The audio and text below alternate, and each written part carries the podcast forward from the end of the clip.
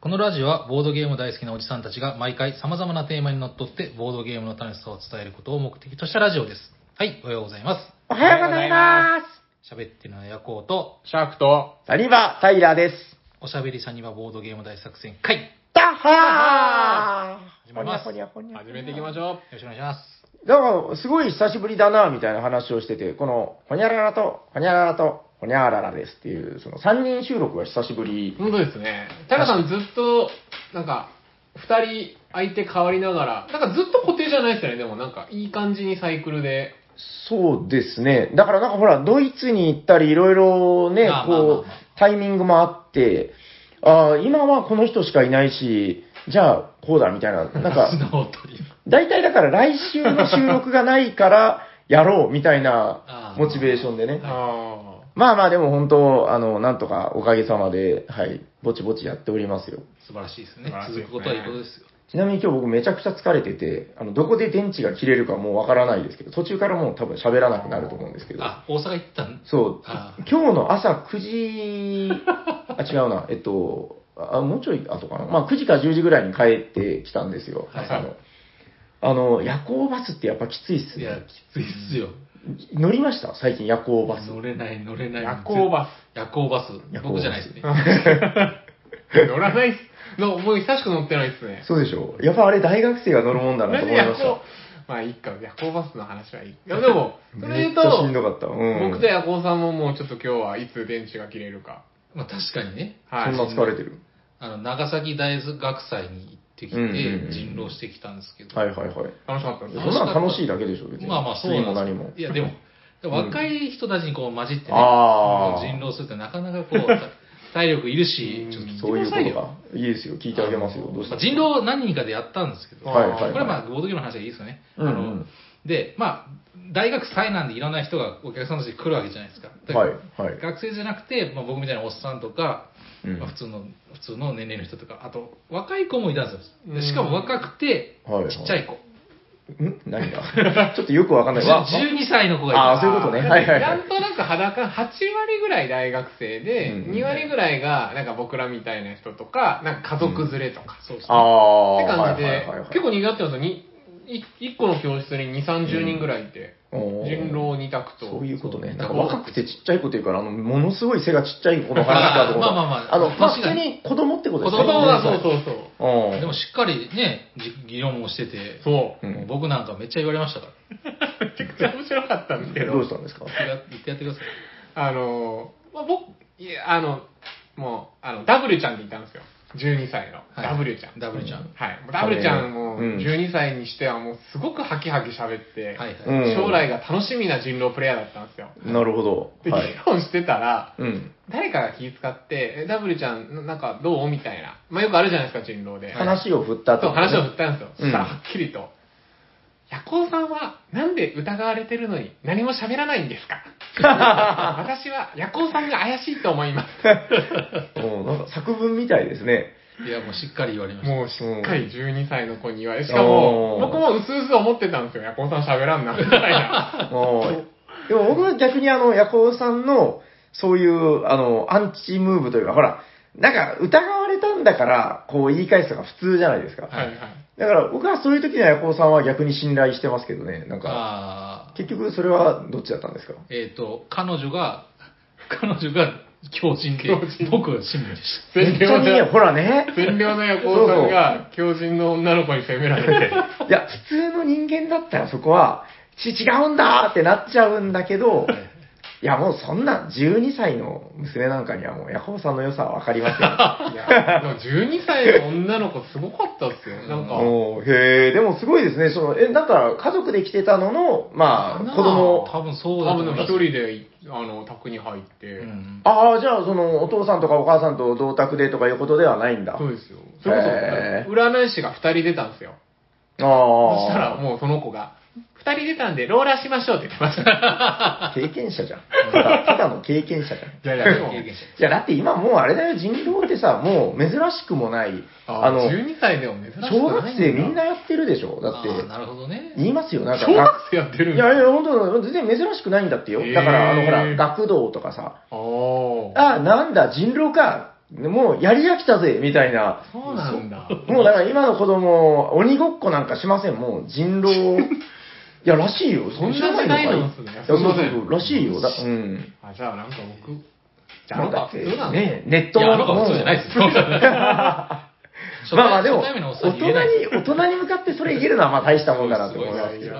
うん、わかりました。じゃあみんなそれぞれの理由で疲れてるっていうところ で大丈夫ですか大丈夫です。まだ疲れてる中、より疲れる。もううん疲れるじゃないですね。より熱くなる。確かに。はいテーマをお持ちしましたんで。わかりました。じゃあ、えっと、僕からじゃあ、シャーク君に振る感じで大丈夫ですかお願いします。それでは、本日のテーマは、何ですかシャークさん本日のテーマはこちらです。テレセン僕たちの大好きなテラミスティカパート 6! イエーイどんどんどんどんはい、ということ で、もうパート6来ましたよ。えっと、パート6ですか結構ね、シリーズものの中でもだいぶ長寿の方そうです。ね。パート5結構最近ですけど、あの、テラノバが出た時にパート5をつい最近撮りましたよ。そうか。いや、でもね、ちょっと待って、あの、最近かと思って、あの、見直してるけど、僕の、えーおしゃさんにメモの同じページには書かれてい ないあ、じゃあし、ちょっと前かな。 1枚めくってもない ですよ。だいぶ前じゃないまあまあ別にいいんだけど、まあまあまあいいパート6ですでよすね。パートはい6ですねはい。はい、ということで、まあ、このお題、あの、テーマを持ってきたということは、もう今、うんもう世の中、みんなが話題に出している、あのテラミが出たということで、はい。ヤコさん何ですかエイジ・オブ・イノベーション。そうです。はい。これ、まずどうしますあの、僕の中でちょっと今葛藤があって、はい。なんかまあ、僕はなんとなくエイジ・オブ・イノベーションが好きですけど、ちょっと長いし、はい。革新とかってなんか、あ略称です。あだかまあら、確かに確信。 AOS、え、S じゃない、そもそも I です。 AOI。 AOI っていうとなんか青いみたいになっちゃうし、あーはいまあ、確信でいいんじゃないですか。なんかでもさ、革新ってどうちょっと僕の中でまだ迷ってるんですよ、これ。信長みたいやけどテラミーみたいな感じじゃなでもい。提案するときなんて言う言う言うのがいいんですかじいゃあ。や、そうなのよ。だからテラそ、ミまさに革そこ。新、おい、おい、磯野、テラミ革新やろうぜ。なんかちょっと歯切れ悪いじゃん。いおい、磯野、テラミエイジオブイノベーションやろうぜ。やかっこいいのはエイジオブイノベーションなんだけどな いや、どっちがいいかなっていうのは、ちょっとまだ僕の中で座りが悪いというか、落ち着いてないところで。はい。まあまあ、でももう出ましたね。えっと、今世紀最高のゲームってもう言われて久しい。今世紀あと80年ぐらい、まあありますけうど、んまあ、出ちゃいましたね、ついに。仕方がない。これが一番面白いんだからしょうがないってことで、もう、なんていうか、これが最適解だなっていう、もうね、しょうがない。いテろラいろミステしょうがィカない。が出た時も同じこと言ってる気がせんでもないですけ ど、今世紀は、もうそれはテ、ラミスティカ今世紀だ。ではないということですね。あれ、テラミスティカ今世紀 ですね。 いや、でもね、しょうがないんだよな。面白いんだからしょうがない。いいやでも、うんテラミがあってのこれじゃないですか。や、もちろんそれはそうですけだどからこねう、。テラミをこうずっと僕たちは楽しんできたからこそ今のうん。エイジオブイノベーションの楽しさがわかるというか。うん、あただね、やっぱあの、僕の中で結構衝撃だったのが、あの、初へのイノベーションで結構気に入ったっていう人が増えているという話でう、んうんこれはなんか、あの、やっぱりその名の通り革新的なことを、んなんかその、テラミだったら、こうなってないんじゃないか説っていうのが僕の中で、ああ、まあまあ、わわかりますでもないですね。はいはい。やっぱその、テラミの良さも当然僕は知ってるし大好きなんですけど、なんかこの革新の時代だけが持っている魅力とかっていうのもものすごくあるなってことで、今日はちょっとその辺をそうですね。話せたらいいのかなと。どうしますじゃあ、もうテラミに関しては過去のパート1からパート5で、はい、もう十分喋ってるので。確かに。まあ、聞き直してもらえばわかるし、はい。パーまあだからト6ならではの、その、エイジオブイノベーション差分の話をやっていきましょう。やっていきましょう。いきましょう。お願いします。じゃあまず、まあこれはもう、あれですよ、やっぱり。キャラクターを組み合わせで作れるそうっすね。これが革新、的もうまずは革新的な一つ目じゃないでしょうか。うんまあ詳しく話すと、あの、てな、まあ土地をまず、あの、選べる。うんはい属性みたいなやつ。属性ですね。で、属性を属性とは別に、まあ今まででいうあの、ノマドくんみたいに、あの、最初から3個置けるとか、固有の能力を持ったキャラクターを選ぶ。はいはいはい。そしてさらに、砦能力も選ぶ。うん。この3つの組み合わせで最初にキャラクターを作ってスタートする。うん。もうこの時点でもうワクワクっすよ。私やっぱこのキャラクターがランダムっていうのはめちゃくちゃキャッチーですよね。その、んなんだ、個人ボード。おい、山田くん、個人ボードどこはーい、こちらです。あ、山田 くん。ヤコウくんでした。まあ、これがダブルレイヤーになっててね、ここにパコッとはめてね。あの、これだからね、テラミは昔やってたけど、まあ、あんまりハマってなかった人が、このエイジオブイノベーション見せた時にね、やっぱ、ここを見た時に目がキラキラしだしたんですよ。うんその、山岳のリザードとか、うんあの、どうかしたら、航海士っていうめっちゃ海っぽい人がいるのに、荒野の航海士になったりとか、はいはいはい。そういですねやうーん、なんかこういうちょっとなんかある意味、ストーリー性を感じるみたいな、ミスマッチみたいなのも入ってくるわけで、うんうんここはまあ、ちょっと中二心というかキャッチーですよね。ですね。二つ名みたいなやつよね。ううんん。。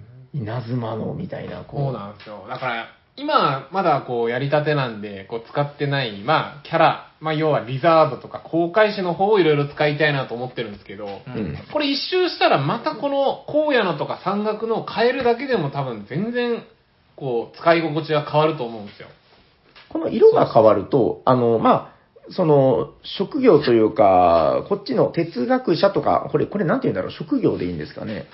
まあ、この職業側が変わるほどの大きな変化ではないけど、この色ごとの、ちょっとした特質があるじゃないですか。ですね。なんか、茶色はスコップ上げるの安いとかうね。んこのあたりのなんか、相性で、まあ、変わってくるんだろうなという話なんだけど。うん色の方が計画タイル。計画タイルいや、。計画タイルはこれじゃないのあ、違うそのっちです。で、はいはい。キャラクターの方は、まあ、勢力タイル。あ勢勢力力はかい。勢力っていうのは哲学者とかそういうのがね。はい。あの、でも言ってしまうと、まあ、この魅力の最たる部分は、そのだから、何々のほにゃららっていう、そこがまあかっこいいわけですけど、もうそれにとどまらず、その、ランダムセットアップが鬼のように増えたよね。そうですね。だから、キャラクターが、何種類だったかな ?12 とかじゃなかったですっけ確か12だったと思います。 12かけるだから7ですよ。あれですよあの、確率じゃないや、あの、何通りっていうのを高校生かなんかで勉強するじゃないですか。はい。 3×4×5 で何通りみたいな。うんだから 7×12× のホニャララみたいな話で、で、テラミってもともとランダムセットアップって、あの、ラウンドタイルだけだったんじゃないかな。あとありましたなんまあ、ボーナスタイルぐらいですか。ボーナス、ああ、そうかそうか、はいあの、今回はボーナスタイルがうんラウンドごとのね。うんあとまあ、やるとしたら、ゲーム終了時の条件、ちょあーっそとうですね付け足すかぐらいで、まあかなりソリッドなゲームだったわけだけど、いや、なんかもう、全部で楽しませようとしてくれますよね。うーん、もうなんかキャラを作るゲームで言うと最初の多分まだ5%ぐらいの時点でもう最高に楽しいですもん。うーん、また後で話が出てくるけど、革新タイルっていう技術革新を行うみたいなのも、ランダムだし、うーん。あの、新たな本、本ってね、なんかリソースが増えて、そうですよ、それもあるし。これがいわゆるパワーアクションみたいなものなんだけど、パワーアクションの種類すらランダムうん。ですし、いやーもう、最初からもう目まぐるしいよね。うんうんうん。ですねこの辺がだから面白いよな。さっきのこう、勢力と属性と、やっぱあと、砦の能力選べるってなったのもやっぱ面白いポイントですよ。今まで結構その、うんテラミスティカの時って、言っても砦能力が魅力的でそのキャラ選ぶってあったじゃないですか。うんうんうん今回、それも選べちゃうっていう。うん。いや、もうやっぱこのキャラメイクのところがね、一番ピカピカしてるけど、やっぱ本当そこら辺がすごいですようね。ん。まあ誰、誰がやったって面白い、こんなもん。最高ですよね。うん。なんかどうですか、こう、この、まあ、せっかく今、勢力の話出てるし、なんか、俺、この子好きだったんだみたいな、ありました。なんか、現実史が強い。そうですまあね。これ、、聞いてて、もしあの、プレイされた方からもご意見欲しいんですけど、現実史はちょっと、僕とヤコウさんはもう、なんか、修正入るんじゃないかってぐらい強いと思ってます。まあちなみに僕も一回使って、もうあの、ノーストレスで強かったのは覚えてるけど、まあ、え、どう世間でもやっぱそういう声なんがかそそんな声上がって出ますてるんですよちょこちょこああ、そうなんだ。いや、まあ、 X 見てたらわかりやすく強いは強いようね。んパワーアクションをマイナス1でできて、かつそれをすると、 3人数によって点3うん点。処理点入るのやばいですよね、確かにねだ。から、本当まあ別にあの、強いとかいいんですけど、なんそうかですね好きとかありました、こう。はいこれ好きだったな、みたいな。そうだな僕、あれですかね。あの、この、祝福されし者。なんこれ。これ面白かったですよ。これ、あの、面白い面白い。あの、ボーナスタイルあるじゃないですか。ラウンド終了タイルの、はいはいはいあの、これ宗教じゃないんですよね。今回何でしたっけ科学でしたっけ技術みたいな技術科学技術なんだ科ね学技術の、例えば、青3個につき1、あ3パワーとかっていうのを、その時だけ疑似的にプラス3してくれるんですよ。はいはいはいはいはいはいで、はこい。いつ、最初から全部の色プラス1持ってるんで、うん常にボーナスが4もらえる状態っていう、ちょっとなんか、得した気分になる。うん。面白かったっすね。本4とか取ってないそうそうそう、今日もうバリバリ回って、本4冊とかもらってましたよ。これまあ、別になんていうか、こう、いいもんね、そのうん、デメリットじゃないしうんうん、すごい嬉しいことばっかりだし、いや、すごく、僕も自分では使ってないんだけど、すごいいいなと思いました、それうん。こいつ良かったっす。今日ちょっとお気に入り。魅力的だよ魅力ね、的それね、確かに。ヤコさんどうでした僕は、そうですね、くしくもさっきシャークンとやった、一番点数が取れた、あの、どれだったっけあ、そう、修道士。これはあの、カルティストみたいに、はいはいはいはいまあ一箇所で始まるやつなんですけど、うんあの緩和ですね。あ、そうですね、はいはい。で、えっ、と、えっ、と、タイルの名前が大学だったっけここ大学でしたよね。このあの、昔で言う聖域。そうそうそう。うんうんうんうん、から一番でかいやつうね。ん。タラさん前確か使ってましたよね、この。いや、面白かった。い最や、初てか、あの、それ、僕も好きなんですけど、すごいピーキーだしね。あの、ちょっと、あ、そっかそっか。あ、いやいや、あの、発明家っているじゃないですか。こいつは、なんか最初から恩恵タイルが1枚もらえるみたいな。うんうんなんか、修道士の個性が強すぎるせい で、こいつなんか、まあまあやな、みたいな。いやいや、まあまあ、比較すれば発明家は家2軒から始めれるとか、もちろん違い当然あるんだけど、いや、なんかやっぱこう比べるとちょっと、修道士の方を可愛がってあげたくなっちゃいますよね。確かに。個性強強うの。んうん。うん、いや、まあ、わかりますわかります。僕、あの、何を隠そう修道士で言おうと思ってたから、あ今困ったなと思ってます 申し訳ないや、別にいいんです けど。僕、だから、あの、まだ遊んでないので言うと、このゴブリン、ゴブコちゃん。ゴブコちゃんあの、女の子なんですよ。ゴブコは18歳。 い。決めつけてるけど。あの、めっちゃ幸せそうな顔してませんなんかう、ん確かに楽しそう。僕の中で、なんかゴブリンってもっとこう邪悪なものだみたいなことを思ってたんですけど、うん。うん。それを決めつけてる僕たち人間の方が邪悪だったのかもしれないみたいなことを、 ゴブゴちゃんを見て気づいたんですね。なるほゴブど。コちゃん、お使いかなんか多分してる。ゴブゴちゃんは僕の予想ですけど、うん能力が1スコップのたびに2金もらえるんで、うんでもお金いっぱい抱えてるんじゃないですか。あ、なるほど。自分で掘って貯めた こおれは金なのよ、ふふみたいな。あ、そういうことか。僕の中ではなんか、あの、ささみとかそういうの を、うん、今日はピーマ旅ンだのっ、たらそんな笑顔ならない ですよあ。れ 知ってますあの、椎茸の肉詰めって料理番組で見たことありますあの、あんまよくわかんないでしょはい椎茸を逆さにするんですよ。はいはい。で、あの、へこんでるところに肉を詰めて、はいはい。びっくりするぐらい美味しそうなんですよ。へーもっこり、なんか、ドーム状に。まあまあ、まいや、ずだから、今夜は椎茸の肉詰めよと か、ママに言われて、袋の中いっぱいに椎茸とミンチを入れてるんです。何の肉か知らんけど。いや、まあ、そういう、いや、ごめんね、お金だとは思わなかった。確かなんか僕が、僕が嫌な大人みたいじゃないですか。にいや、めっちゃ楽しみにしてるやん、この顔。帰ってからの椎茸の肉詰めをさ。まいだ、や使そっうたこと。ないけど。いや僕も使ったことないんでうん、この子はちょっと幸せにしてやりたいなと、ちょっと今思ってます。ゴブコちゃん。うん、平原のゴブリン。これ女の子にするセンスすごいですよね、でも。本当に女の子かどうかわかんないですけど。いや、女の子でしょう、これまあまあは。髪も長いしね。いやそうですねはい ジェンダーの時代ですから。はいこんな表情、やっぱね、夢見る少女ですよ、これは。いや、めっちゃいいなシンプルで、なんか楽しみですしね、このうんスコップで2金っていうのは悪い能力じゃないですまあね確かに持ってて損はないですね。結構このゲームスコップ使えますよね。な、なん、なんかしらスコップアクション結構するから。ん今回ほら、あの、さっきちょっと話にあった、本アクションで、はいあの、本ってね、高級なリソースが追加されたんだけど、本アクションで3スコップとか追加されたじゃないですか。確かにそうですね。あんなのでちょっとこう、すごいウキウキ、今夜はいっぱい椎茸が食べれるわ、みたいにしてあげたいな。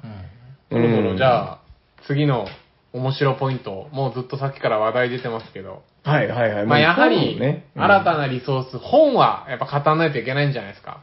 確もう、でかいですよね。変化、大きな変化。うん、今回だから、テラミの時からあった、だから労働じゃなくて道具ですよね。はいはいはい道具、お金、資材じゃなくて何でしたっけうん。学者。学う者。ん。あで、技術パワー。者じゃないの技術あ学者者。学者じゃなかった。あ、いや、すいませんすいません。僕、技術者って呼んでました。だからここまでのリソースは全く一緒ですけど、今うん回本っていう新たなリソースが加わりまして、はいはいはい。えー、聞き、あの、科学と連動してるんですよね、あの宗教。うんうんうんうん4色の本がありまして、本の使い道としては大きく2つで、まあ1つが、ほあの、パワーアクションと同じように、はい。あの、本を何冊払ったら何とかができるみたいなアクションが増えるわけですよ。これもめちゃくちゃいいですよね。例えば、本を、えー3冊払ったら3スコップとか。はいはいはい、はい学。者コマでした。学者なんだ。はいこれなんで技術まあ、まあ、技術トラックって言うからかな。まあ、よくわからない。学者。はいはい、まあいいです、いいです。ねはい。本を1冊払ったら即座に5パワーとか、めちゃくちゃこう強いアクションがうんうん。本の数を支払ったらできるんですけど、まあ、それ以上にやっぱり強いのが、あの場所なんて言うんですか何ですかあの、本でブワーって取るやつ。本でブワー革新タイル。あーあれが革新タイルじゃなくて革新タイ ル。あの、一番高いやつやあ、ろそうです、そうです。あ5個ぐらい使何を隠そうあう。れが革新タイルですね。革新の時代ですよ。革新の革新タイルも、せいなんかキャラクター作成用紙ですよね。はい。はいで、確かに確かに革新タイルは、このキャラクターの、このね、20レイヤーのボードの右側にどんどんはめていくんですけど、うんはいはい。本を5冊、これめちゃくちゃ重いですよね、5冊って。重い。重いよね。うんわかるわかる。重でいもです。この5冊の本を払うとめちゃくちゃ強い能力が手に入るっていう。うん、結構今回の、それこそ革新の時代っていうぐらいなんで、割と目玉要素っぽいですよねう。んその、ですねなんだ、さっき言ってたキャラが、その、可変になったっていうのの、次ぐらいに結構みんながドキーってするところ。んなんじゃないかな新タイルもまあ1個ずつですね、説明しだすともうキリがないですけど、平均、だから点数が一気になんか18点入るとか、そんなものはがい多いですね。あったりとか、収入がボハーって増えたりとか。うんうんうん。はい、そんな革新タイルを取ったり、まあ、あの、マイラウンドのアクションで、まあ、ちょっとずつ。でも、強いっすよね。あのう、ん。本2個払ったら、家が攻撃場になるんですよ。うんあー二道具う三金の話。ん、そうそう。確かに。本と革新タイルは、今回の目玉その2じゃないですか。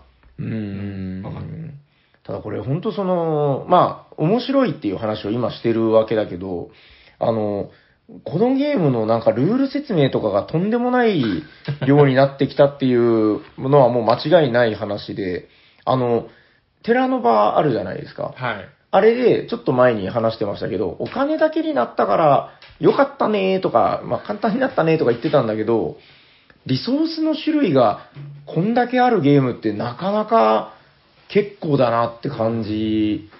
まあないことはないけど、うんえ、なんかすごい並べますもんね、こう。お金で、その道具で、その、あれ、駒が、学者駒があって、で、パワーもあるでしょ。うんで、本が追加されて、 なんか、こまごましたことで言うと、まだまだ、なんか、いろいろあるわけだけど、いや、なんか、もう、本当来るとこまで来たなって感じですよね。本で言ったら僕すっごい思うのは、うんスコップの2レベルが本2つもらえますよっていうのが結構効いてて、うん、うん、うん、本はもう絶対なかなか手に入らないから欲しいじゃないですか。うん。うん、手に入れるって言ったら、あの、どえっと学校タイルを手に入れたら、革新タイルプラス本、本か、その技術レベルが上がるみうんうたいなんうん感じなんですけど、すだから結構スコップを上げる瞬間が増えたなとあ思って。ーテラミスティカってスコップを上げるのって、確かに。なんか、ほぼいなかったじゃないですか。まあ、突き詰めると結構もう限られましたよね。そうハーフリングと。うんうん、結構あの、アイスメイデンイエティをあげる人も多かったですけど、あー僕そんなもんっすよ、多分。そううそう。んうんうんうん確かになんか、今回だから、あの、テラミって基本的な考え方として、なんかほら、あの、僕よくカタンと一緒ですよって話をするんですけど、初めての人に、あの、建物を建てたら収入が増えるゲームですっていうんううんのが基本的な考え方じゃないですかそう。ですね。あの、本だけ定期収入にないんですよね、基本的な部分で。はいその、なんか、じ一時的なものではありますけど、うん。だから、この建物を建てると、まあまあ基本的にはそのさっき出た、えー前で言うと神殿の部分ですよね。はいはい。学校側でもらえるんだけど、定期収入がないっていうのがすごく、なんか渇望感がありますよね、こう。ある欲しい欲しい、どこへ行けば手に入るんですか、この本は、みたいな。うーん、だから、そういう意味で言うと、その、学校側の魅力がまた増したなっていう感じもあって、あ、で、学校もランダムになったじゃないですか、その、神殿、そうですね、ねもう。今までチャーイチが強いとか言ってたの が、もう毎回場所変わるようになって、ランダムですねう、んそこも。今は、私はその、が技術なんかよりも本が欲しいので、こっちをもらいますね、みたいな。ありますね。はいはいねえその本をもらう理由として、それがあるとかいうのもなんかすごく面白いし、なんかね、だいぶだからその辺変わりましたよね、様変わりしてう。ん。いやー、面白い。ますあ、ごいいい潤滑油になってますね、本が。ですね。なんか、リソースが増えたからといって、なんか、まあ、ルールはちょっと複雑になったとはいえ、それ以上の面白さがこう、加わった感じはしますね。うん、これなんか、ヤコウさんが前言ってましたけど、あの、なんか、ガイアとかと一緒で、その、ガイアってやっぱ宇宙だからめっちゃ広がりがあるんだって。うんで、テラミアはむしろどっちかというと、どんどん突き詰めていって先を尖らせていくみたいなゲームだと思うんですけど、この革新の時代も、その、すごく広がりを感じますよね、こう。もし陣取りでダメだったとしても、はい、俺にはこの本を集めて革新タイルで18点取るっていうムーブがまだあるから、そうですね。うんこっちでやるからいいもんね、みたいうな。うんうんうん。ん。なんかそのあたりで、積んだっていう気持ちになりにくいっていう。いやー、これは、だからまあ楽しいですよね、 やっぱりうねん、。そう楽しいんですよ楽しい。あとやっぱ点を取る手段が増えたから、1回のゲームの点めちゃくちゃやっぱ高くなりましたね。高くなったね。い、や、まあそれは確かにそうう。ん。 100は絶対超えるですね。うですん。そこの閉塞感みたいなのはもうかなり感じなくなってきて、うんまあ難しいのは間違いないんだけど、やっぱすごく楽しみが伝わりやすくなってる気がしますね。うん、どうなんだろう。だから、やっぱ今言った2つが大きな変化になるのかな。もう1個だけいいですか面白いポイント。はいはい。もう1個出すなら何になるのもう1個出すならやっぱりこれでしょう。はいこのはいはいああ。中立駒の登場。はいはいはいはい。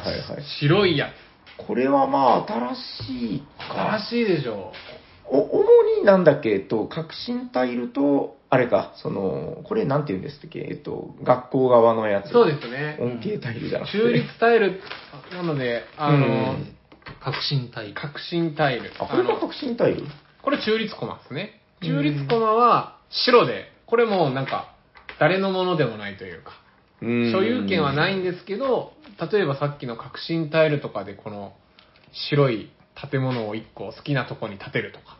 はいはいはいはい。で、これを建てれたら、もう自分の建物として扱ってよくて、当然、あの、街に必要な、あの、パワー計算とか個数にも入れていいんで、うん、これの、登場によってめちゃくちゃ街が作りやすくなったんですよ。はいはいはいはい。うんああ、でもわかる。確かにあの、街が作りやすくなったことによる、なんだろうな、ウキウキ感というか、ま、前めっちゃ苦労して作っていた。や 苦労してましたよ。なんかかもらね。うん。う、なんとかやりくりして三町みたいな感じだったじゃないですか。まあ、それはそれで楽しかったですけど、うんうんうんうん。肌感、普通にやったら三町は行くかなって感じですね。うんうんうんちょっと工夫すれば四町行けますね。確確かに確かに。この中立駒を使ってしまえば。うーん。選択肢しました。僕はあの3マチ作れそうやったけど、あえて作らんで2マチのままで、あのアクシうんョン、うんうん点数アクションとかもやってたんで、はいはいはい、はい。別にこだわる必要もない点数のリソースもさっきみたいに増えたし、4マチ目指して頑張るっていうのも増えたし、うんいいっすよね。ですね。だから、街に特化するプレイがよりやりやすくなったかなっていう。うんうんうん。大体もうなんか建物が足りなくなるじゃないですか。その、うんうん、もう建てたくても。確かもうに。そもそも、もう建てれるものがないみたいな。はい。結構なんかね、あの、立て切るみたいなの、割と見ますよね、そういう、そういうのを見る気がする、確かに。えーだからそういう時に、中立庫までだってあの、革新タイルのすごいやつとかってあの、街でいう4パワー分持ってる建物とかあったりしますからね。ああ、いや、これ、かっこいいよね、大体が、その、あの、テラミの、もう本当、なんだ、こう、これが難しくて、これが、で、かまあ、強くてとか、そういう話もいいんだけど、僕は、まあ、もうかなり序盤のテラミ会で話しましたけど、あの、木駒が大きくて、ドンって置くっていう、そこがすごくもう最初、本当に良かったんですよ。うんテラミのあの、砦を、はいはい。確かにワクワクしますよあのね。大きさで、なんていうのかな、こう物理的にあれを指で持ち上げて、ボード上にドンって置くあの気持ちよさっていうのは、なんでしょうね、こう、でかいハンコを押すときみたいな、うん。なんかすごいこう、動きとしての爽快感があって、俺やってやったぜっていうのがね。ねえありますあります。はい。しかもやっぱそれまでに結構ほら、高いリソースも払って、で、それから能力も手に入れてる、まあ、ワクワク感もあるわけじゃないですか。だから僕はあの、テラミのでかいコマ2つっていうのはすごく好きで、あのー今回この白いやつの一番でかい山脈みたいなやつ、うんはいこれは、何で宮殿じゃなくて、記念碑と、記念碑記念碑かこれはいかっこいいな記念碑コマですね。ああ、いや、かっこいいんですよね。うん、まあ、宮殿もなんかちょっととんがりましたしね、今回ね。また、テラミとは違うシェイプになって。うーん、いや、これはやっぱ問答無用で、なんか、4パワーとかっていうちょっとアホっぽい感じも。 4番は2箇所でいいっていう。ね。もうこれ立てとけば、もうすぐ街できますからうね。ーん、いや、すごく面白いなと思 う。僕が考えた強い建物みたいな感じですよ うね。ん、いや、いいですよね。これはめちゃくちゃたまらない。うん。いやでかい木駒っていうのは偉いんだなと思いますね。うん、めちゃくちゃ面白い。うんまあ、大きく、なんまあ、い細かいところはたくさんありますけど、僕の中ではこの3つかなっていう、キャラのリメイク、あの、キャラが作れまうんうん、す。本のよ、本によって革新タイルでめちゃくちゃ楽しい。うん中立駒が来たことによって街もたくさん作れる。うんうん楽しいことばっかりですよ。いやー、もうでもね、これから本当、何回遊んでも面白いという触れ込み通りで。いや、どうでしょうね。本当、これを飽きる日が来るのかなという、もう、だってテラミで、あれだけ今思えば制限されてた中で、あんだけ繰り返し遊んでたわけですよ確か。にいやー、もう想像もつきませんね。まあ、10年は軽く本当遊べるだろうし、まあどうなんでしょう、その頃には、もう、革新のすんごい後の時代みたいな、なんかこう、もう、ねえもっ次とがすごいのが出てたりするのかないやー、これはで も、まだまだやりたい。まだまだ。僕ずっと2位なんで、ちょっと1位取るまでがやれ、ねお終われないですね、これ。いや、1位取っても終わらんでくださいよ。ああ、そうですか。そうですそう ですうーん、なんでしょうね。まあだから、まあよくテラミの時に言ってた、14種類遊ぶまでは、まだ遊んでないことになっているみたいな話がありましたけど、今回それはだから84遊ぶまでは終わりですね。 84か。いやまあ、それでやっとスタートラインっていうのがもう本当やばいですよね。これ、どうですかあの、好みの話ですけど、あの、ゲーム開始時の、あの、初心者とりあえずこっちおすすめですよみたいなのあるじゃないですか。あの、はいはいえっと、色と、その、勢力と、えーボーナスタイルをくっつけるのかな、うんうんうんっていうやつと、もう、えー全部組み合わせをそれぞれが選んでいくスーパーウルトラドラフトみたいな、え、やっぱりスーパードラフトが面白いと思いますどうまあ、そりゃ。僕はまだそのそこまで行ってない、多分あの組み合わせの方が楽しいかなとあ、そうですか。もう最初から合ってるやつ。なんかそっちの方が僕としてはここのシリーズの概念いやそのやってほしいことに合ってるのかなと思ってまああ、もうこの組み合わせなんか絶対せんやろうっていうのが、すそうそうそうそこで頑あま張あそるみれたいなは確かにあるかもですね。そうそうそうそだけど一方で僕、やっぱスーパードラフト面白いなと思ったのは、そのさっきも平さん言ったの、ゴブゴちゃんとか、やっぱこれどうや、やっぱ、あの、スコップ強化したいじゃないですか。うん。スコップで2金もらえる。う、うんそしたら、できるだけあの、スコップを安くで作れるあの土地にしたいなとか、うん。まあやっぱこう、相性とかを自分でこうやっぱ考えるのも楽しいまかなあっまあていう。まあ確かにまあまあど、どっちも良さ。でも、初めてというか、こう、まだ浅い、なん回数あんまやってない人は多分決めてる中から選ぶ方がいいでしょうね。ううん、うんん。なんとなくやっぱやってったら、なんか多分分かっていくじゃないですか。多そう分ですこねこれとこれは相性がいいとか。うんまだ分かんないですけど。そうか、やっぱだから、その名の通り、ドラフトなんですね、やっぱりねうん。あの、テラフォーのドラフトとかも、まあ、好きな人は絶対ドラフトするって言うじゃないですこれもか。もう、カードの強弱分かっちゃうとですね。うん。まあ僕はどっちかというと、ドラフト反対派なんですけど、まあ、その、まあ割と多分どうなのかな。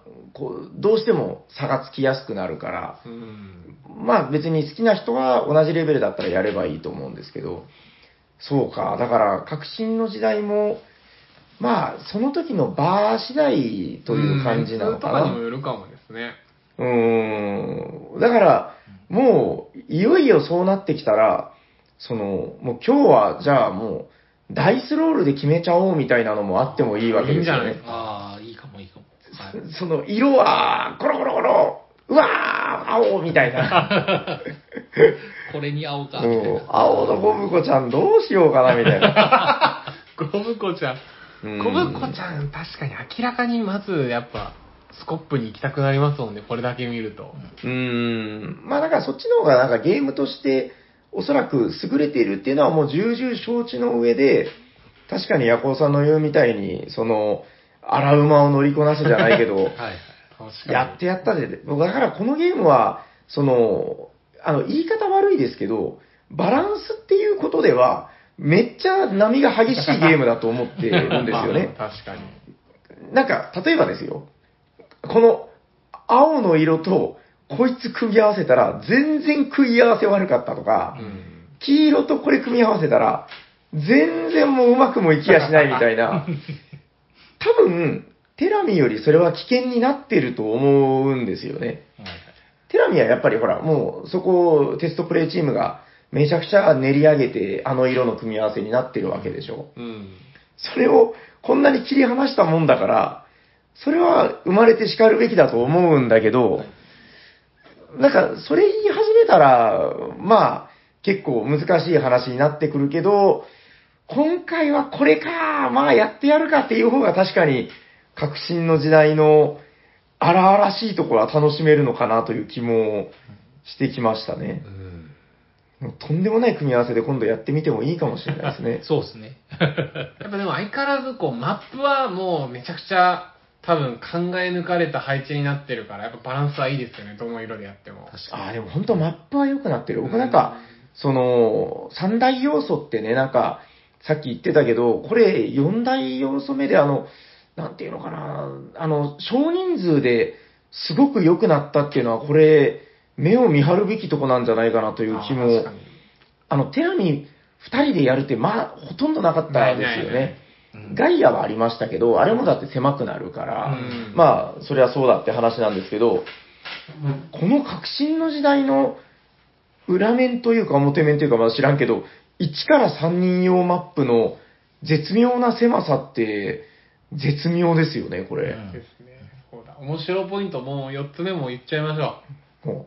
2人プレイと、僕はやってないですけど、ソロもめちゃくちゃ面白い。あ、ソロ良かったって言ってましソたロめちゃくね。ソちゃ面白いロはね、郷さんがやられたの、どどうでしたいや、めちゃくちゃ面白かったです。あの、いあの通常、しかもレベルも結構、なんか簡単からこう激ムズみたいなのがあって、まあ僕は普通のやつやって、シンプルトンってあの、まあ、簡単なはいは能い力のやはつい。やっおたなんじでみすシけど、ンプルトンね。で結構ですね、まあ、か勝てるんですけど、うん。なんか、あら、あら、やばいんじゃねやばいんじゃねへぇあ、あ、負けそうみたいなのが何回かあったり、はあはああはのあ別のもう一つの能力のやつもやったんですけど、そいつはとはもっと接戦でした。僕はそんなに上手じゃなかっへた。ただ、その時あの、それもルールもやっぱりその選べるんですよ。そのうん。あの組む作るルルールがはいあって、はいはいはい。ほえ。このラウンドやったらこの勢力の方が強いかもみたいなのを考えながら、うん。そうですね、やってて。へえ、その、なんていうか、ソロプレイは、じゃあ疑似二人プレイということ敵がいて、そうです、そうです。あ、まあそういうことですよね。リソース管理しなくても、ソロのカードを見ながら、どんどん駒を置いていったり、へーあのレベルが、あの技術レベルが上がっああー、そうかそうか、自動で上げてくれて、もるうやつ勝だ。手に上がってくれる。うん、すごい、だからバランスがいいってことですよね。そうなんですうよ、ん、うまくできてるな、みたいそうな。最初6枚からスタートするんですけど、うん。なんか、僕と同じぐらいの盤面になってるんですよ。おへーー勝手にはいはいはいはいはい。まああの僕はあんまあ上手じゃないっていうのもあるかもしれないですけど、これやべえんじゃねって思うの2、3回ぐらいあったり、うん。そこに後で置こうと思ってたのに、このカードが出たけん、もうそこに置かれちゃって、あーみたいなのも。あああー。結構じゃあ対人戦と同じようなそうそうそうハラハラ感それはもうが。何回も起きて、へーすげえ先にやっとけよかった。あ結構盤面に触ってくるんですね、ちゃんとね、そういういい感じに。そうそうそうそうなんですよ。へえ、わかりました。いや、だから、本当少人数で遊んで、ちゃんと面白い、うんまあ、これはだからマップがいいということだと思い二人面白かますけどったです二人ねねプ。レイめちゃくちゃ面白い。今日だから、ヤコウさんと、さっき3人プレイやった後に、もう一回おかわりでうんうん2人プレイやりましたけど。はいはい。なんか全然いいよね、なんか、すごいうんスピーディーで、待ち時間少ないわけだはいしし、かも疑似的な3人目も、ヤコウさんのソロと同じように、結構いいいい感じにしてくるんですよ。ギリギリのとこをあーはいはいはいヤコウはいさんはヤコウさんい。最大接続負けてましたし、ね、ね、負けてた、負けてた。 そうそう。なるほどあのやつに負けちゃった。なので、2人プレイもおすすめですね。はい二2人プレイとソロもですね。それもおすすめ。うん、まだやりたい、そこは。なるほど。いやー、もうだから、こんな大枠の話をしただけでも、いい時間になっちゃう よということで、まあまた遊び込んでからね、なんかいろいろ話していくっていうのは、また次回以降の話になるんでしょうかね。ですね。うせっん。かく出たんで、まずは、ちょっと皆さんも遊んでみての感想を。うん、今めちゃくちゃもうね、遊ばれてるけど、もう本当、いろんな楽しみ方をしてほしい気はしますね。ん勢力タイル絶対拡張出ますよね。ぜこの、すこれが。そういやーそういろいろ遊んでみたい。もう本当だから、あの、さっき話にあったけど、もうバランスとかいいから、もういろいろ雑に出してくれて構わない気がしますね、これ。ううん。んこれファン拡張もすぐ作られそうですね。だってもう、ある程度だってもう、しょうがないわけじゃないですか。こう、はいこうなっちゃうみたいなのあるわけだから、そこを、なんとかこの砦能力で頑張ってなんとかしようとか、革新タイルがあるからまだいける、なんとかなるんだみたいな、ね、手はいくらでも我々には与えられてるわけだから、いやー、まあまあ、ちょっとこれからという感じですよね。そうですね。ですね。はい。うーん、いや、ただちょっと最後に一言だけ言っておくとしたら、あの、なんかね、あの、テラミスティカ遊んだことないっていう人が、あの、一番今までで遊んだゲーム重かったのは、カタンでしたっていう人に、いきなりこれを遊ばせるかどうかみたいな話があったんですよ。ありましたね。で、僕は、ちょっとさすがにそれは違うんじゃないかって思ったんですけど、原さん必死に、寺ノバにしましょうかみた いな、こうやんわり誘導するんですけど、なんか、どうしてももやるっていうから、やってみたいんだ。まあ、あのーううまくいけばいいんだけど、うん。あの、やっぱうまくいかなかった時が悲しい時間が増えるんで、まあまあまあ、まあ結構長いですしひ。とまず、それで合うか合わないかの相性は見た方がいいと思いますよっていううんニュアンスだったんですけど、やっぱそのさっきもちょっと話にあったけど、ものすごく面白さが伝わりやすいゲームなんだなっていう、あ結果だから良かったんですよ。はいはい。あの、その後、その人、あの、買ってましたからね。おお、革素晴新らしの時代だをっ。て、ちょっと前に買ったの、あの、糸とか結構ライトなボパーブティ辞ーゲ典ーム の、ボブ辞典の糸ですよ。その後、隠いし や、味だから時、代。心配するのちょっとわかるでしょ。い。うん、そうですね。この間、うおボっブて辞なる典と糸買ってた 人で、一番重いのカタンでって言われた時点で、いやー、これはだから、ルール説明だけで、ちゃんとやると1時間はかかりますよぐらいのうんまあ話ですよね。はいいやー、だから今まで我々は手並みを通ってきてるから差分で話は済んでるんだけど、はいって思ってましたけど、まあ、やり方間違えたらそれは当然、あの、まあ正直、あの、やっぱり難しいってなるのも見てるから、まあ手放しではできないんだけど、ちょっとそういう可能性を信じてもいいのかな、みたいなことは思ったので、ちょっと、もし迷ってる方がいたら、一回、まあ、みんなで温かくみんな守りながらという条件はありますけど、うん。やってみてほしいやってほなしと。いですうんね。やっうてほしいんやっぱ重さは問題じゃないんだって当たり前のことなんだけど、ちょっとそれを再認識させてもらったなというので、いや、なんかすごく良かったです、そういう意味では。うん。ということで、みんなで楽しもうぜという感じで大丈夫ですかはい。はい。まあまあ、またやりましょう。またやりましょうってね。はい。ということで、本日のメインテーマは、僕たちの大好きなテラミシティがパート6でした。ありがとうございます。ありがとうございます。はい。それでは次のコーナー行きましょう。お便りのコーナー。ファンファンファンファワワワワワワン。はい。ということで、えーまずは、えーハッシュタグおしゃさんに、おしゃはひらがな、さんにはカタカナ、えーいろんなお便りをいただいております。えっと、ちょっと遡ったやつでね、もう、ほんと、ちょっと隙を見せたらもうどんどん時間が過ぎちゃってね、もう恐ろしいこと、あれどこまで遡るんだはい。まずはこの方、おしゃさんにネーム、シャパメガロさん、ありがとうございます。ありがとうございます。おじゃなに第385回拝聴ということで、え富士ファブリックの若者のすべてを聞きながら遊ぶ花火はエモい。なるほど。花火は遊んだ後に、最後の花火に今年もなったなぁと言いたい。春夏秋冬、その季節になると遊びたくなる風物詩ゲームありますよね。ということで、メガロさん。メガロさんってなんだよ。名前もうない。シャパメガロさん、ありがとうございま。ありがとうございますどうですか季節のゲーム。なんかありますす。この時も確かになんか、夏といえばゲームで花火の話しましたもんね。花火はまあいいですけどね。僕なんうかん、冬になると、あの、デッド・オブ・ウィンターをね、なんかやりたくなるんですよ。ああ、わかる。あの、辛い冬、僕冬好きなんですよ。夏嫌いな人なんで。へえ、嘘。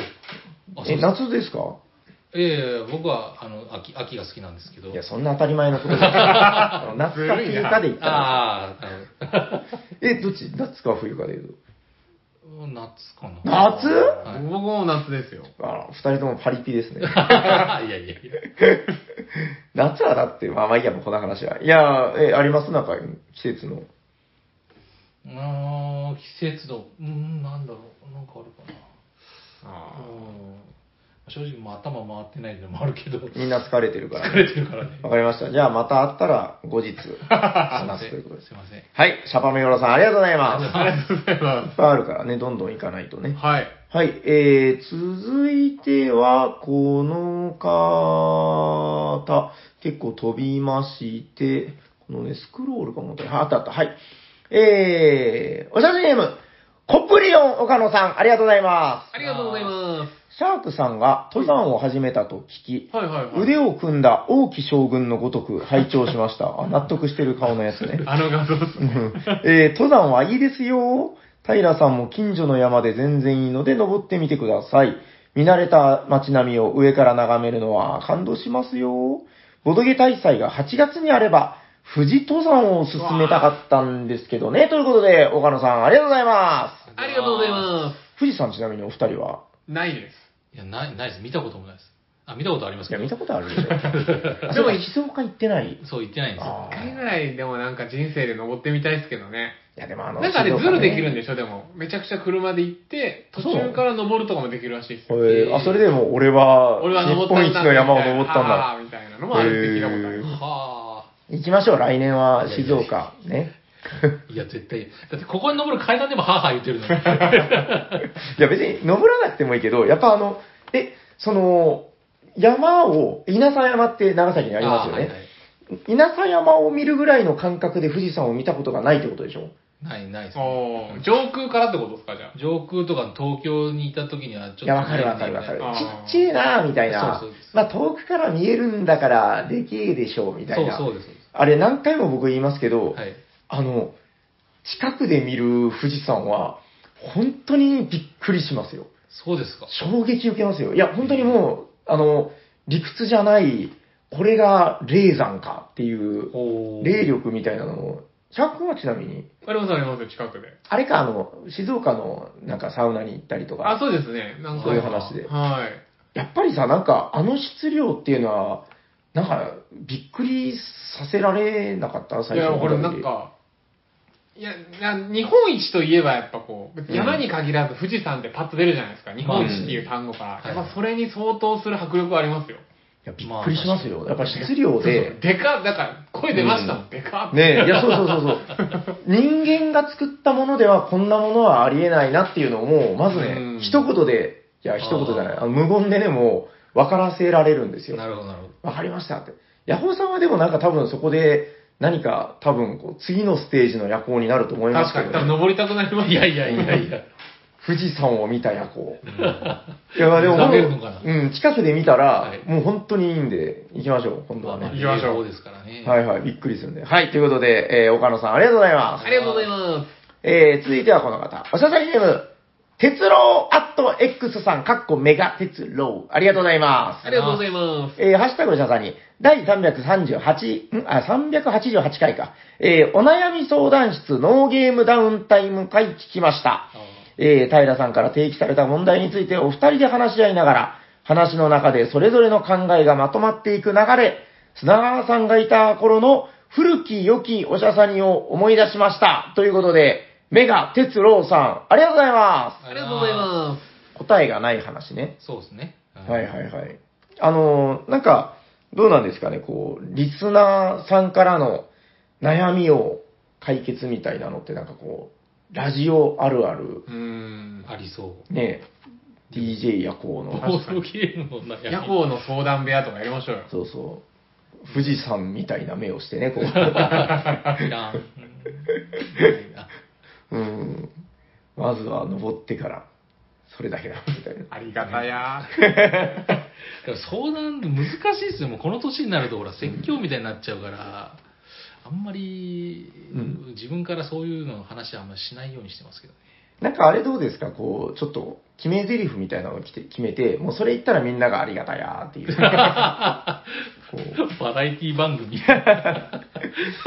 いやなんかほら、だから、あの、人間だものとかすごいいいじゃないですか。ああ、そうですうね。ん。なんか押し付けがましくないし。確かに確かに。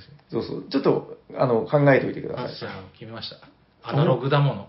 アナログだもの。アナログだアナロもグの。だものいい肉。ありがたやだってアナログだもの。はい。わかりました。じゃあ、あの困ったらそれで何とかするって。 はい。じゃあ、あの、番組では、あの、いっぱいそういうお悩み相談お待ちしてますんで、もうスパスパ切りますよ。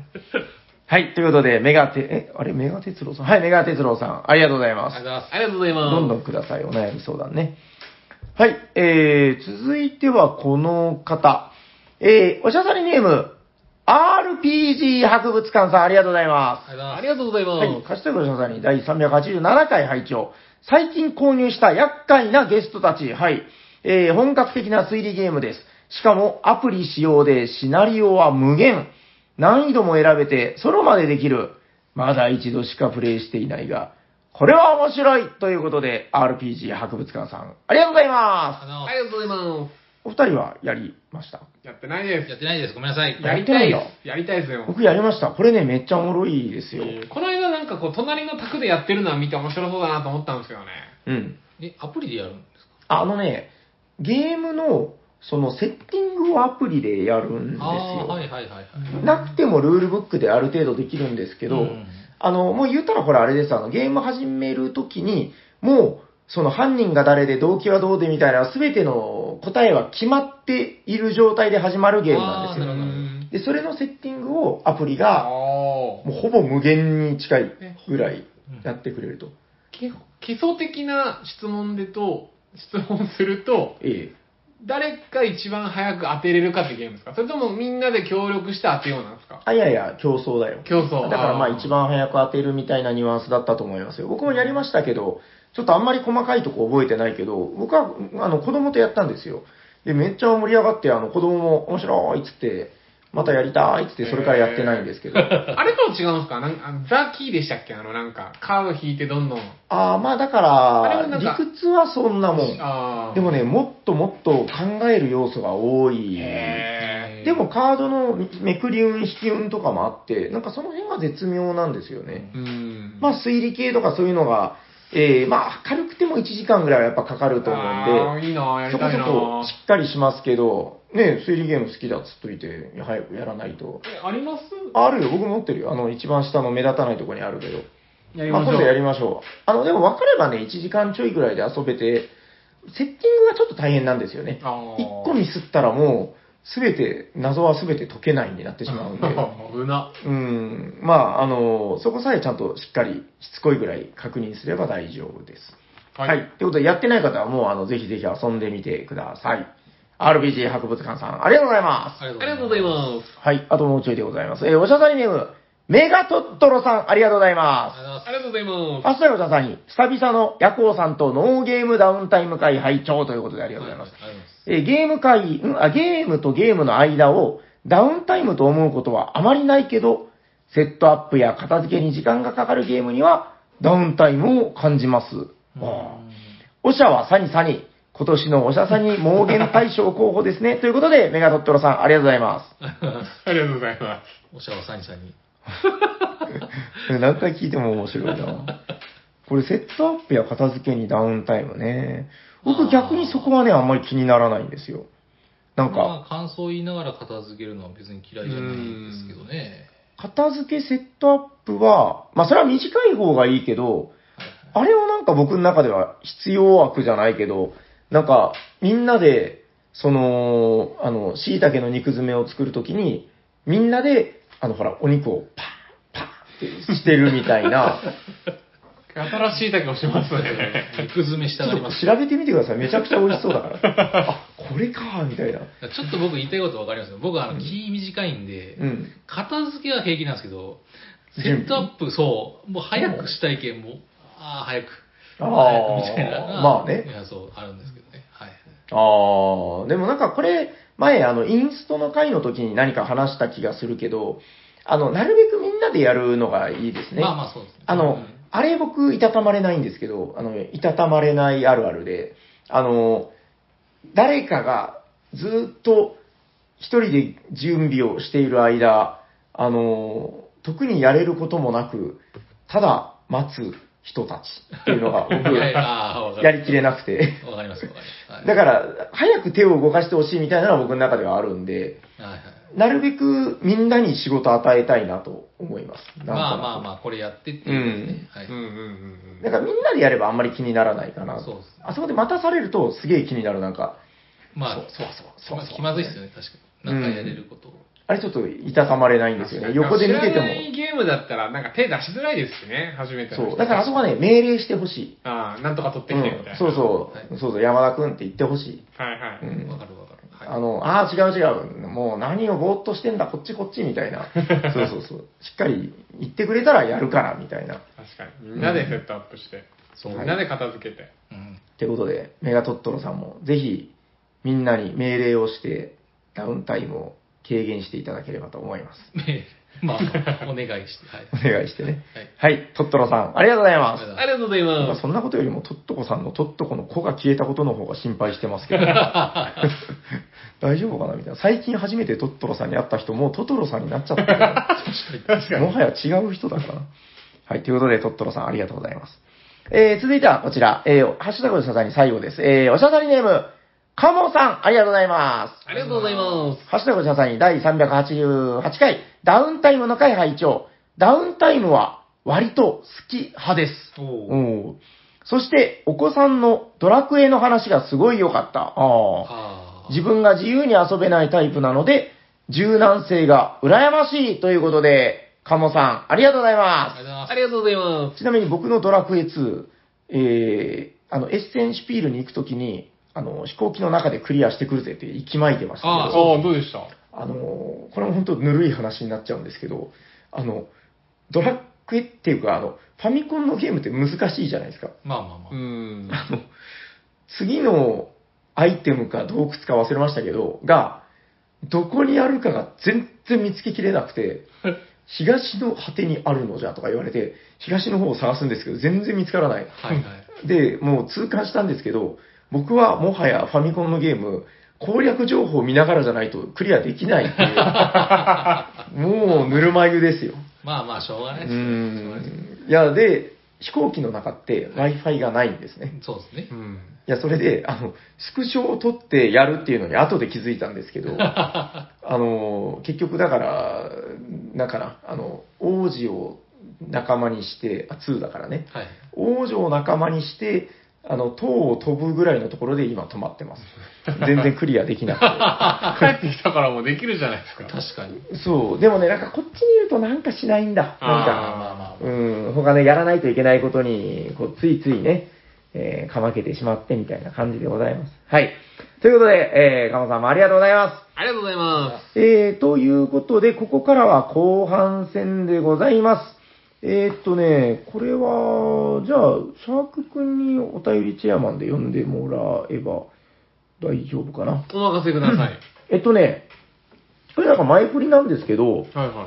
えっと、なんか、その、お便りってほら、旬があるみたいな話があるじゃないですか。はいはいはい。でね、あの、読み忘れてたお便りっていうのが、まあ別に悪気はないんですけど、あ、やみ読み忘れてたな、まあ、旬は過ぎちゃったし、また次のお便りまで待ってもらえばいいかと思ってたのがあるんですけど、ちょっと最近こんなのをいただいたんで、ちょっと、あの、まあ、せっかくだからという ことで。はい。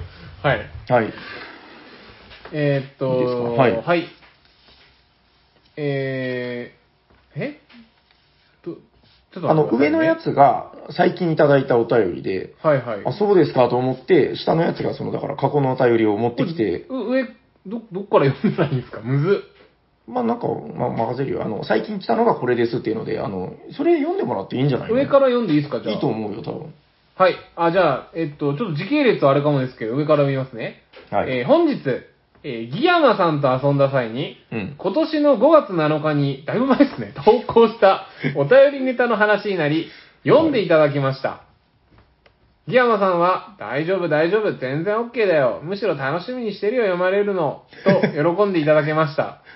先日は数年間のおしゃべりサニバ初の夜行シャーク、かっこ代理平さんのパーソナリティのタッグネタを読んでいただきました。あれ、誰がいい今回はリスナー初のギヤマタカさんのタッグネタになると思います。うん。日頃、ギヤマタカさんはこんな感じの話をしながらプレイしているのか、どうリスナーにも知っていただける良い機会と思いますので、古いお手紙ですが、ギヤマさんも楽しみにしているとのことなので、よろしくお願い申し上げます。あで、これが多分、だから、えっと、最近来たんですよでね。下がその前のってことですかね。そう。だから、まあ、せっかくだから、あの、この間、シャークヤコをやり損ねたんで、はいはどっちがいいですかいやヤコさんがタカさんでいいですかあ、じゃあ、よくわかんないですけど。 はいじゃあ僕がギヤマさんをってことなんですかね。なんか、そんな感じで、あの、途中で多分、なんか役割が来ると思うんで、来たらそんな風にじゃあすればいいん最じ初ゃないは僕は読みましょうか。じゃあ行きますね。おしゃべり、あ、おしゃさにの平さん、斉藤さん、うー、ご隠居さんはどうなされましたかじ、持病のシャークがさん、んそして、司 会者、ですかね、尺。えー、恋に終止符を打ち、北へ帰る女性の悲しい心情を見事なまでに歌い上げた名曲、歌っていただきましょう。石川さゆりさんの名曲、津軽海峡冬景色です。えー、上野初の夜行さん、 おしゃにちは。全然わからなかった。 おしゃれしは。はい。こんにち はもとい、えー、ボンゴレビアンコイタリア語でこんにちはの意味ではなく、アサリのパスタ。えー、元北関東在住のタカさんです。タカさんありがとうございます。ありがとうございます。えー自分のところにも無事新しいステッカーが届きましてもだいぶ前じゃないですかだ。からね、それはだいぶ前に。えーありがとうございました。いやー、ギヤマさんの作成者ステッカー、いいですね。大切にしたいと思います。さて、ギヤマさんといえば最近も、えーご同卓させて、えー遊んでいただきました。おいいどんな風に卓を囲んでいるのか、ここで少し書きたいと思います。ちなみにギヤマさんとお互いにネタを、ネタにして良いと許可をもらっています。うんえー、トンガボンガというスゴロクゲームをしていた時の一言。あじゃあ、ここから、ギヤマさんギヤマさん僕、やりますね。はい。うーん、うーん、ねえ。タカさん、次にいいダイス目出してくれるおかっこヤコさんがタカさんね。ははい。知らんがな。それができたら、今頃、マカオのカジオで合流してるわ。えっと、これで、親方駒を配置する、ワーカープレ、ワーカープレ、ちょっと、行革が、え若プレジニア。あ、ワカプレ、えーボードゲームフレスコを遊んでる時の一コマ。タカさん。タカさん。最近の若い子は優しくもない、あ優しくしないとすぐに辞めちゃうから。はい。9時出社でうちの弟子は、弟子はいいよ。弟子も喜んで危険プラス1と。うちは問答無用で朝5時出発、出社や。うわぁ、期限マイナス3で弟子に逃げてるやん。5時出社って、弟子は多分4時起きしてるよ。まさしく鬼の所業。けど、そんな強く物を言えるギヤマさんに痺れる。憧れる。フレスコに、あ、フレスコにって調校してるタカさんの頭の中。このフレスコというボードゲーム、朝5時出社で弟子の期限がマイナス3。劇を見せ見せると、機嫌プラスに、うーん、劇見るだけで機嫌良くなるかな。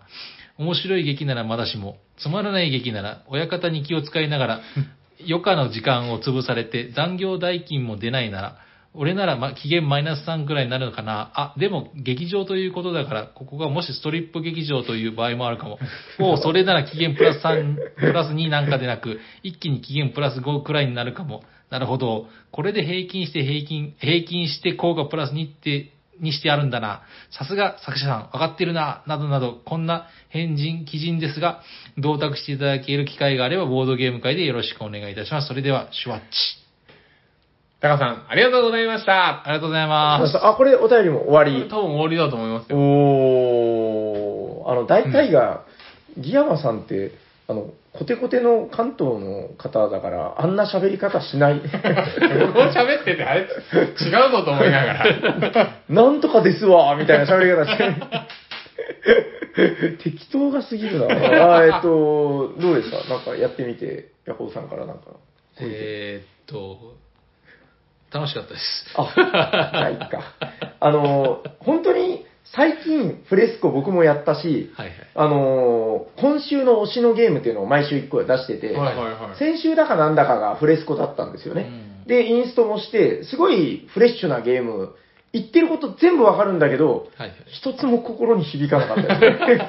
で僕、フレスコ分かんなかったら、何も分かんなかったですよ。やったことないんだ。やったことないんで、もう期いや限めっちゃ期いい限ってなんだろうみたいな。ちょっとこれで、あの、フレスコってふーんと思わないでほ しいすんごいいいゲームよ。面白いよ。ストリップ劇場は少なくともないということでいいですかね。劇場はありますあ、けど、劇場あるんですけど、ストリップはないストリップはない。はい。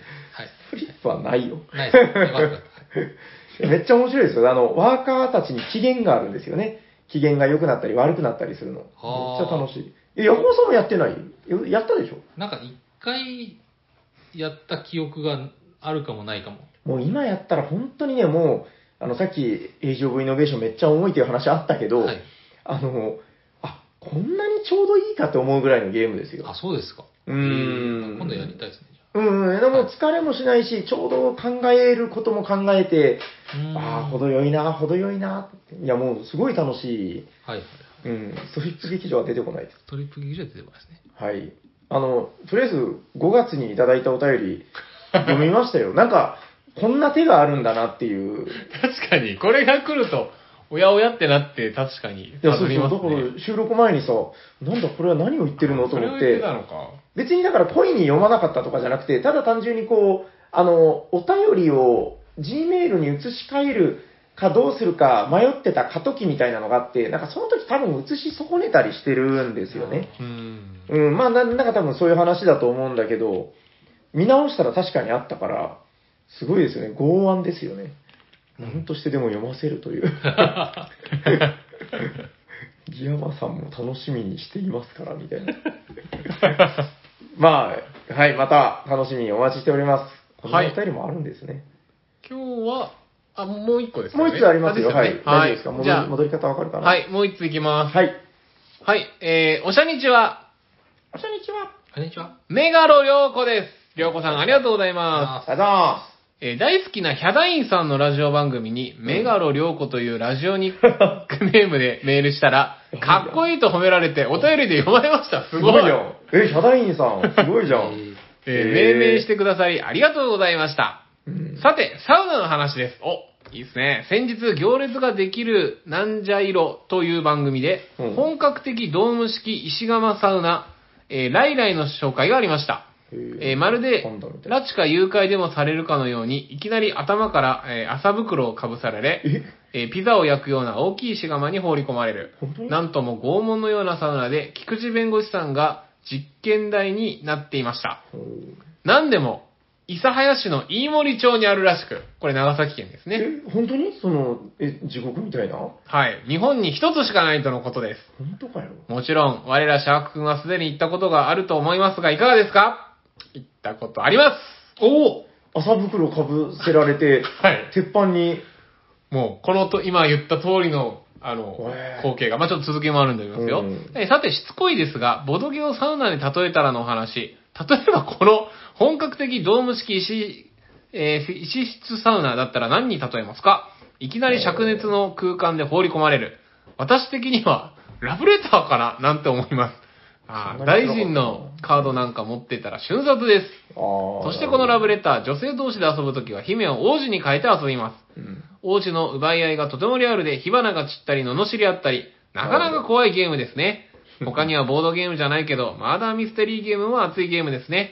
お二人は何に例えますかということで、メガロ良子さん、ありがとうございまあらーす。す。すごい情報量がめちゃくちゃ多かった。あまのず、はい、ちょっとその麻袋のところからもう全部気にな って、全部入らなかったんですけど、いや、だって、え、ヤコブさん、サウナって好きですっけそんなに。あんまり、僕はサウナ、あの、気持ちいいのはわかるんですけど、大体気持ちいいことは体に悪いと思ってあ。ーまあ、でちょっと、あの、落ち着いて考えてみてほしいんですけど、はい麻袋を頭にかぶせる理由が全く浮かんでこない。そうえでっすとね。これ僕体に巻けばいいんじゃないですか。あんなもんだって行き先をわからなくする以外の理由ないでしょ。そうですね えまあまあ見てくだ現さ場い少年みたいな。はい。あちなみに僕も行ったんですよ。うん去。年かな結構、あの、そうなんですよ。理由が知りたい、早く。なんでなんで まずこう、こういうサウナなんですけど、これ理由はもう明確ですよ。はい。あの、炭が飛んでくるからですよ。炭とか火ば、めっちゃ近いんですよ。もうほら、えこの、ちょっと待って、え頭だけかぶす。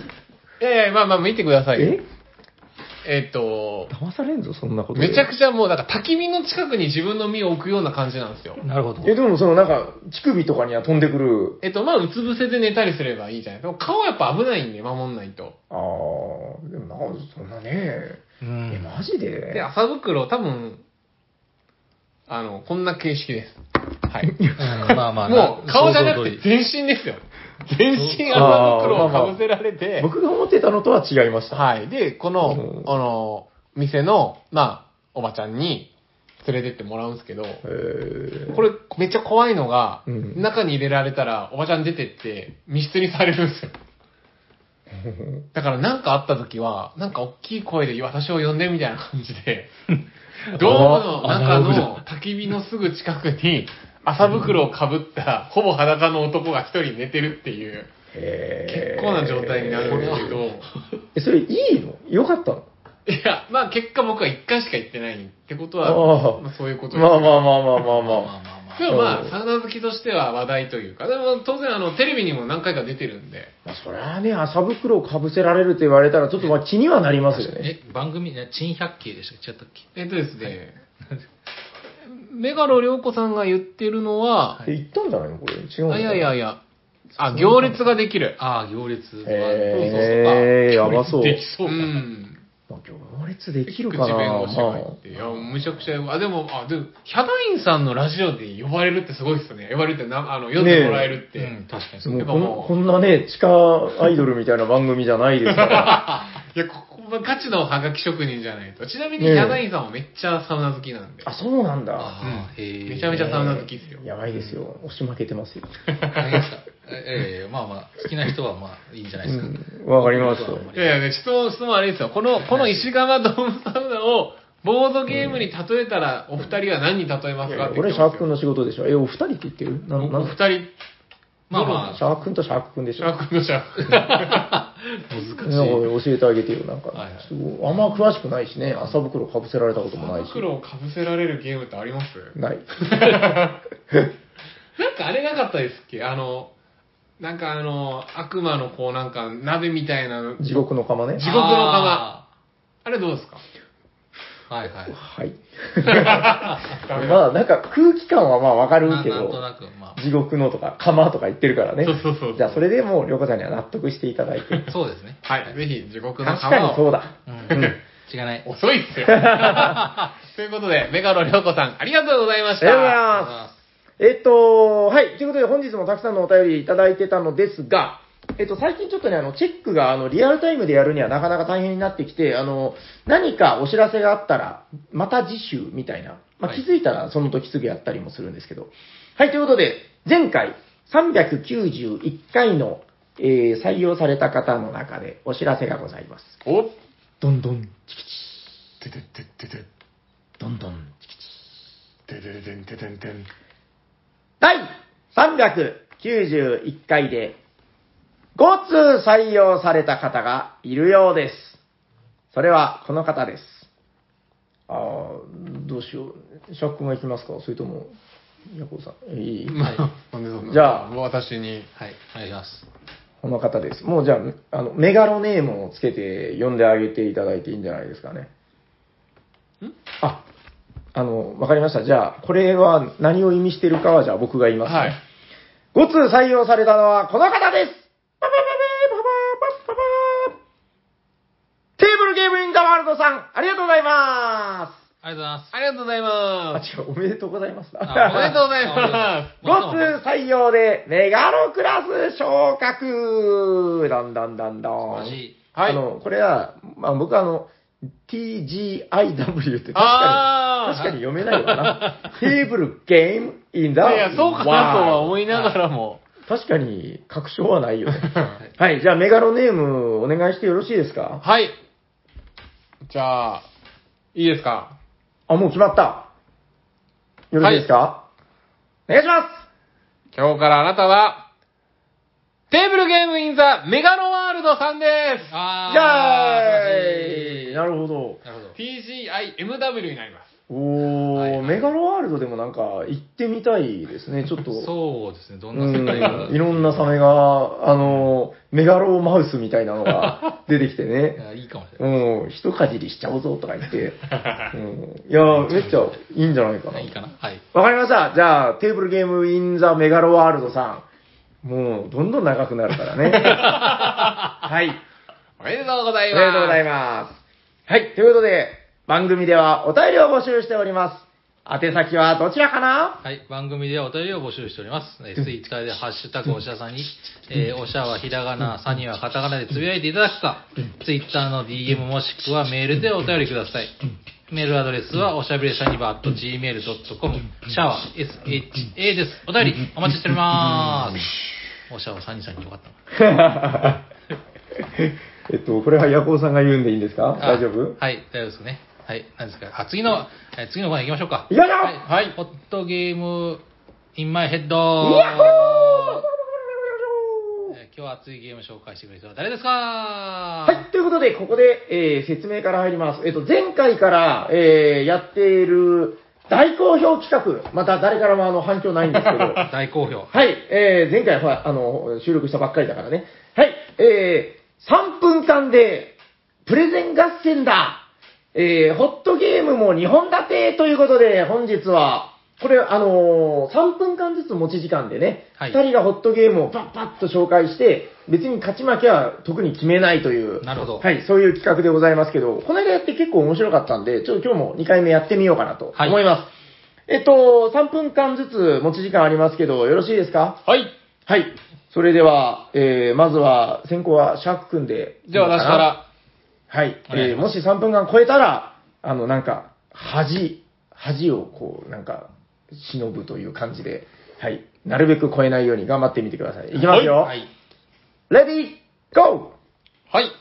えー、それでは私が紹介するホットゲームはこちらです。テレ センえー、チーズは誰が食べたあーはい。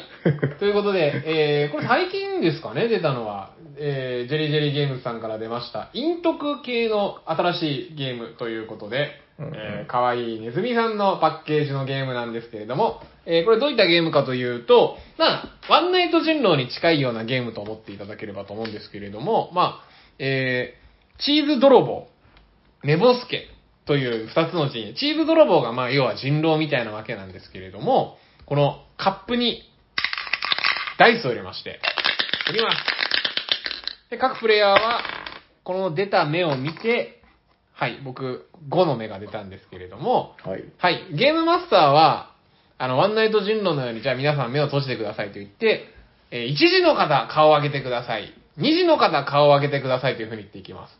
で、この出た目が、あの、自分が起きる時間なんですけれども、この僕は5が出たので、えー5時に起きるわけなんですけれども、ここでチーズ泥棒は、真ん中にあるチーズをこう、盗んで、服にはい入れたりするわけなんですけれども、この出た目によって、まあ5人中、例えば2人が起きてチーズを盗むとこ見られたりとか、うんうん誰も起きてない時でチーズを盗んだりとか、っていう夜の報道があった後に、えー議論をして、最終的には投票をして、チーズ泥棒を追放するというゲームで、大変面白いチーズネズミゲームとなっております。これ残り1分って意味なんですかそれとも1分以上あるんですかまだね、1分切ってない。あ、だって、あ切ってないんすか59秒とかになるんじゃなかったっけなんだなんだ、じゃあ、うん焦んなくてよかったじゃないで すか。はいということで、まあまあ、ゲームのおあの概要はこんな感じなんですけれども、まあ、これ、あの、結局、例えばこう5人でやってて、最近面白かったのは、3人が顔を上げて、3人中、あの、しまちゃんが、はいはい。悪そうな顔してチーズ盗んでたんですよ。 でもそれを、僕と男やがき2人に見られてて、はいはいはい。もう何も言い逃れができないとか。 あれは古文とかないのその、その時は古文ルー、4人だったりなかったんですあ、よないんだ。へえ。あですね。という、まあ、結構、まあ、パーティー色に強いかな。もう人狼みたいに、あの、カチカチのこう、ロジックゲームではないんで、お前チーズ盗んでただろ返せよみたいな、そんな感じのゲームとなっております。で、人数が増えてきたら、あのー自分が追放されたら勝ちになるお調子者とか、あとは人数が多かったら、実はチーズ泥棒が1人を自分の手下にこう任命することができるんですーうよん。うんうんだから自分がチーズをこう盗んでるのを見たのを手下にしたりすることによって、まあみんなで頑張ろうみたいなゲームになっております。今回紹介したのは、チーズは誰が食べたでした。ありがとうございあまーす。素晴らしい。ピトーンそれでは、高校。ヤコバさん準備はいいですか。はいい。レディーゴはい、私が紹介するのは、マーダーミステリーとなっております。えーっと、グループ SNE さんが、えーゲーム出してるゲームサポート、まあ、機関誌の中でゲームマスターウォーロックっていうのがあるんですけど、これボリューム11。まあ、今月出たものなんですけど、その中にあるおまけの中の、ひ中の一つのマーダーミステリーということになってますね。で、えーっと、題名がですね、落日のレプタイルという内容で、もちろんマーダーミステリーなんで僕まだやってないんです。やってないですけど、今回紹介させていただきたかったのは、まず、このゲームマスターウォーロックっていうのを紹介したかったんですよ。まあ、この雑誌なんで、うん全部マーダーミステリーじゃないんです。まあ、えっとあくまでマーダーミステリーおまけ。えゲームの紹介、ボードゲームの紹介、テーブルトークの紹介なんかもしてます。はい。まあ、その中のその落日のレプタイルなんですけど、えっと、これは、えっと、普通、本当に亡くなった、えーし登場人物が1人亡くなって、その人を当てると。で、えっと、プレイヤー人数は4人。で、その中のキャラクターが結、まあ、親族なんですね。ーうん1人が、えっと、亡くなった、えーあ、亡くなった人のいとこ。うんで、その兄弟とかな、なあと、まあ、しえーおじとかおばなんですけど、全員、体に何かしら障害を持ってるっていうキャラクター設定なんですよ。ほう、なかなかとんがってますそうね。一人は、えー、と腕が動かない女性一人は声が出ない、えー、と女性なるほど。一人はあまあでもちゃんと喋れるという設定ですだから喋れることはできますで一人はあーえっ、とあ足が動かないあ男性ーなるほど。となるほどいうことは、もうみたい一になるんだ。人は目が見えない男性、はいあはい。ー、で、それが、えっ、と、まあ、刺されたみたい、刺さ、えーその、それでは、えっ、と、遊びに来たいとこが、普通のひ、まあ、体の人が殺されて、誰が殺したかを当てるっていうマーダーミステリーになってます。これなかなか斬新でしょ。確かに、サメ大地区の出番だよね。確かに。 うんでこのトリックは、あの、あまあ、そうですね。その中で、まあふつ、あとはまあ、普通のマーダーミステリーになってると思うんですけど、まあ、なんせやってないんで。で、あとその、さすがグループ SNE さんだなと思ったのが、最初、あの、ほら、こういうゲーム設定ですよ、こういう人物ですよ、みたいな設定を喋ってるのが最初に、亡くなった人なんですよ。ほえ亡くなった人が今日わ、私は久しぶりにいとこに会いに来て、こういう街であって、こういう人物に会っおーた。で、なんなんなんなんであって、最後に私は殺されたっていう文からスタートするみたいな感じなんへで、ーいい感じでしょ。なかなかゾワッときますね、そう確そかうになんでね。す。で、これ以外にももう一つ別のマーダーミステリーがありまして、まあ、そちらは話さないんですけど、二つもあって、しかも120分どっちも。4人であれでこの120分。子ボリューミーですねボリュームいいでしょ。まあちょっと2200円で高いんですけどい、やいや、2個も入ってるな。全然回収できると思うんで、皆さんぜひ気になる方がいらっしゃったら、ゲームマスターウォーロック調べて買ってみてください。以上です。はい。で、で、特にあの、なんか、勝敗とかないんで、これで終わりです。まあまあまあ、そうでしょう。グーネムなんか意外と良くないですか、こう。 3三分間対いいっ三すでねねはい。そう、3分間っていうのはやっぱダラダラしなくていいし、はいこれはほら、あの、組み合わせを変えるとね、いろんな対戦形式が楽しめるっていう。確かに。全然違う。だって、正体の時けど、まだ見せて。あ、まあちょっと似てる。別まにあまあいいんです、だかはい。ら。 はい、ということで、まあちょっとあの、この方がたくさんゲームも紹介できるじゃんみたいな確かに。話もあるので、えー、ちょっと、まあ評判がどうかわかんないけど、何回かやってみようと思ってます。はいなるほどはい、終わりましょう。そうですね。 もう皆さんお疲れみたこいなの。後なんかちょっと歯切れがなん確か、かに、終わり方むずいっすね、うんこの。